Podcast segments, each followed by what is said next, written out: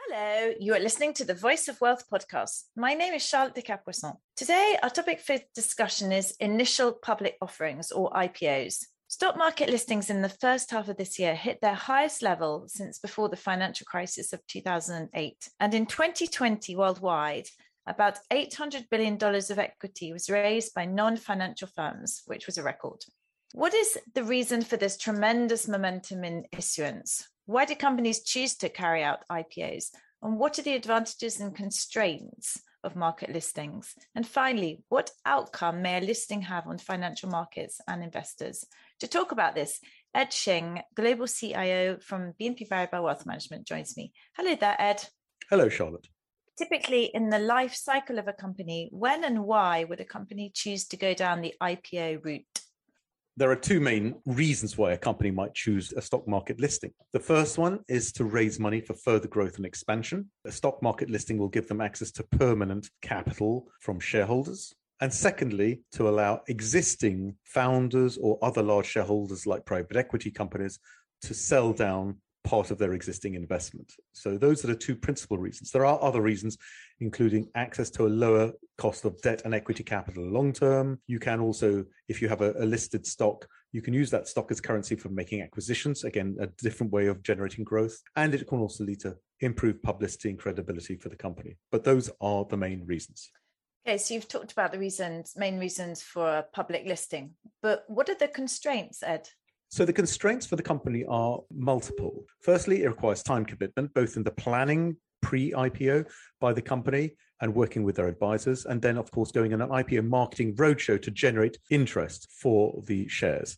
Secondly, you have lots of costs, both in the IPO itself, you have a lot of transaction costs, you have to pay advisors, for instance, and then there are ongoing listing costs where you have to pay, pay for instance, the stock exchange for the listing every year. There are also very important reporting requirements and disclosure rules that are, of course, imposed by the stock market regulator. And so that is a com- something a company will have to comply with that in the private market they would not necessarily have to comply with. So there are several disadvantages as well for the company.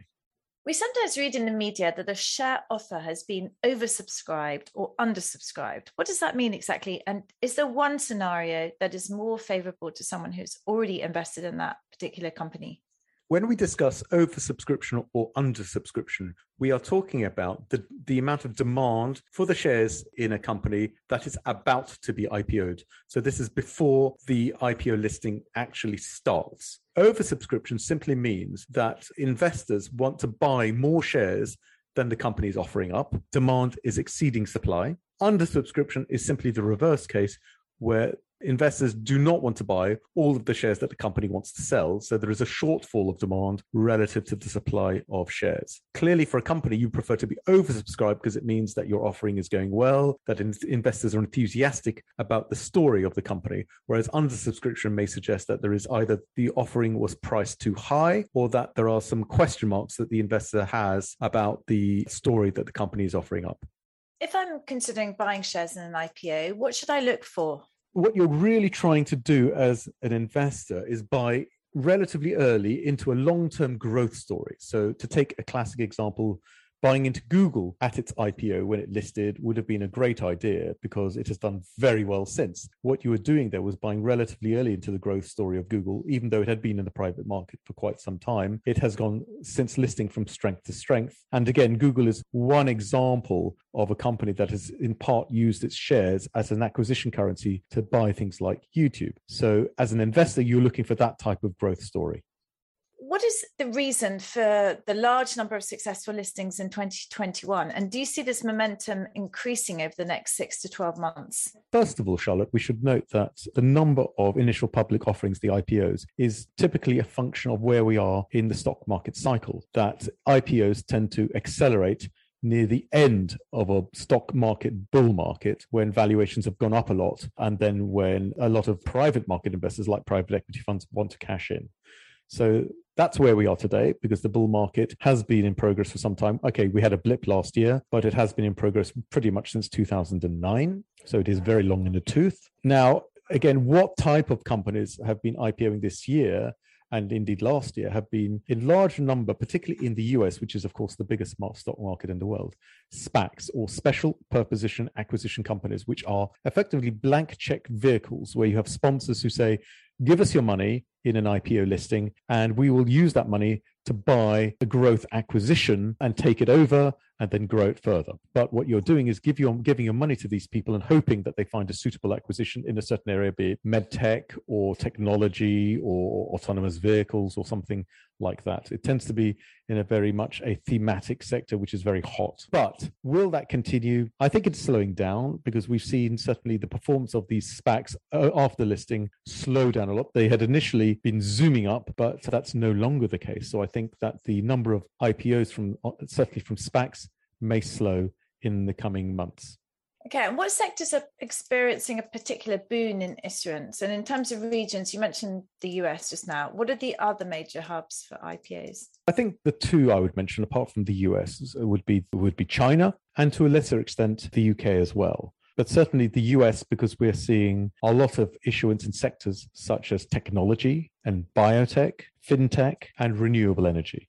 And that's also very true for China, where we've seen particularly a lot of IPOs in the technology space. And again, in the case of China, remember that it's still to some extent an emerging stock market. It's not as mature as let's say those stock markets in the western world so it's that's it's for me it's unsurprising that they're seeing a lot of ipos as a, as there are a lot of big companies that can still come to market and in a nutshell do you think it's a good thing for people to invest in ipos I think it's quite a dangerous occupation for most retail investors because there are lots of problems that one can have. There can be, for instance, the volatility of share prices post IPO that you may be unprepared for. There is no listed track record to analyze. So you're sort of going on the private market track record, which may be very short for a growth company. So, again, quite a lot of uncertainty. And again, bear in mind that insiders, such as private equity funds or founders, may be choosing to sell stock at what is the optimal point for them maybe the optimal point in the growth story, but then that means it's not such a good deal for a, a, new shareholder at an at the IPO because again, if they're selling at the best time, you're not probably not buying at the best time. So there are good reasons to be wary, and I would suggest that either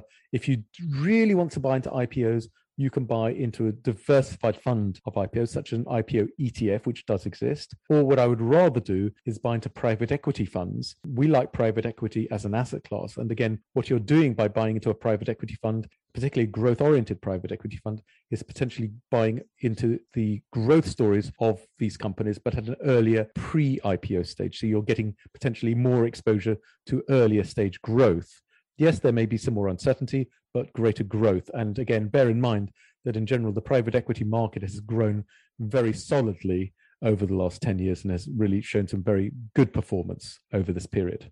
Thank you for listening to this podcast. To be sure to receive our audio content every week, please search for BNP Paribas Wealth on the podcast platform of your choice, such as Apple Podcast, Podcast Addict, Spotify, or other podcast providers.